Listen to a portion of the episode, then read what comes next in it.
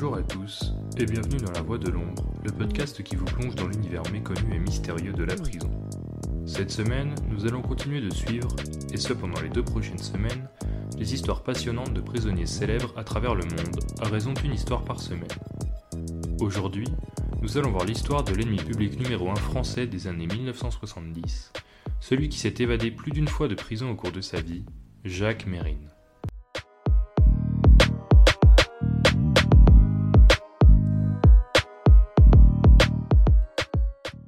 Jacques-René Mérine naît à Clichy, en région parisienne, le 28 décembre 1936. Il est le fils de marchands de tissus aisés et ses parents souhaitent le voir intégrer l'école d'HEC. Cependant, il n'en est rien, Jacques Mérine n'aime pas beaucoup étudier et il est renvoyé très jeune d'un lycée de région parisienne et devient négociant en tissus. En 1956, Mérine part pour la guerre d'Algérie, et c'est cet épisode de sa vie qui, selon ses proches, va le conduire vers le crime. Une fois de retour à la vie civile, en 1959, il se lance dans le crime avec de petits casses et braquages alors qu'il n'a que 23 ans. Il est arrêté une première fois en 1962 alors qu'il prépare le braquage de la Société Générale. Relâché en 1963, il souhaite se ranger et trouve un emploi qu'il perd cependant très vite pour cause de chômage technique.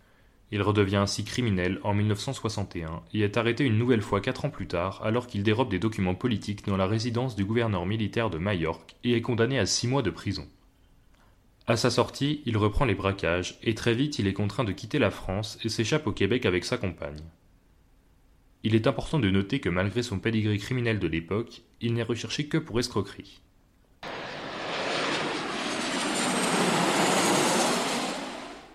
En 1968, il atterrit donc au Québec avec sa femme et ils vont tous les deux travailler pour un millionnaire, Georges Deslauriers, qu'ils enlèveront sept mois plus tard à la suite d'une dispute. Mais ils ne recevront jamais la rançon demandée puisque Deslauriers parviendra à s'échapper, au nez et à la barbe de Mérine et sa compagne.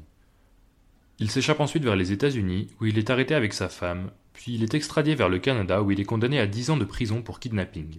Il s'évade mais est repris, avant de s'échapper à nouveau en 1972 avec cinq autres détenus. Il va ensuite commettre plusieurs braquages sur le sol canadien, notamment celui de la Toronto Dominion Bank de Montréal. Il va réaliser deux hold-up dans cette banque à deux jours d'intervalle seulement. Il décide ensuite de revenir en France où il est arrêté en 1973 et condamné à 20 ans de réclusion. Mais il s'échappe à nouveau alors qu'il est sur le point d'être jugé et il reprend à nouveau les braquages. Il est arrêté une nouvelle fois en 1973, non sans rendre son arrestation théâtrale puisqu'après des heures de négociation, il va ouvrir la porte aux policiers et leur proposer le champagne. Il retourne donc en prison et il voit sa peine rallongée pour menace de mort après avoir envoyé une lettre à un journaliste ayant écrit un article sur lui qu'il considère comme mensonger. C'est également lors de cette incarcération qu'il commencera à écrire et publiera son premier livre en 1977. Il s'évade de prison encore une fois en 1978, puis reprend les braquages en réalisant notamment un hold-up au casino de Deauville. La police intervient, mais Mérine et son acolyte parviennent à s'échapper sans qu'aucune victime ne soit à déplorer. Il reprend les braquages par la suite et nargue la police en donnant des interviews à différents journalistes, dont une interview célèbre pour Paris Match. Il réalise ensuite deux prises d'otages, celle du juge Petit en 1978, qu'il avait condamné un an plus tôt, puis celle du milliardaire Lelièvre en 1979, pour qui il demande une rançon de 6 millions de francs. Cependant, la prise d'otage du juge échoue.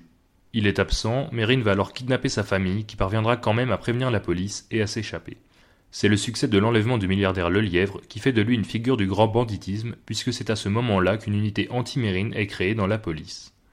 En 1979, l'année de sa mort, il kidnappe un journaliste qu'il torture, passe à tabac et laisse pour mort. Il l'accuse de diffamation. Le vendredi 2 novembre 1979, Mérine est abattu par la police en plein Paris au volant de sa voiture par balle. Après une chasse à l'homme qui a duré 18 mois, il a terminé sa retentissante carrière criminelle sous les balles le vendredi 2 novembre 1979. Et ainsi s'achève la vie de l'homme qui se considérait comme le Robin des Bois français.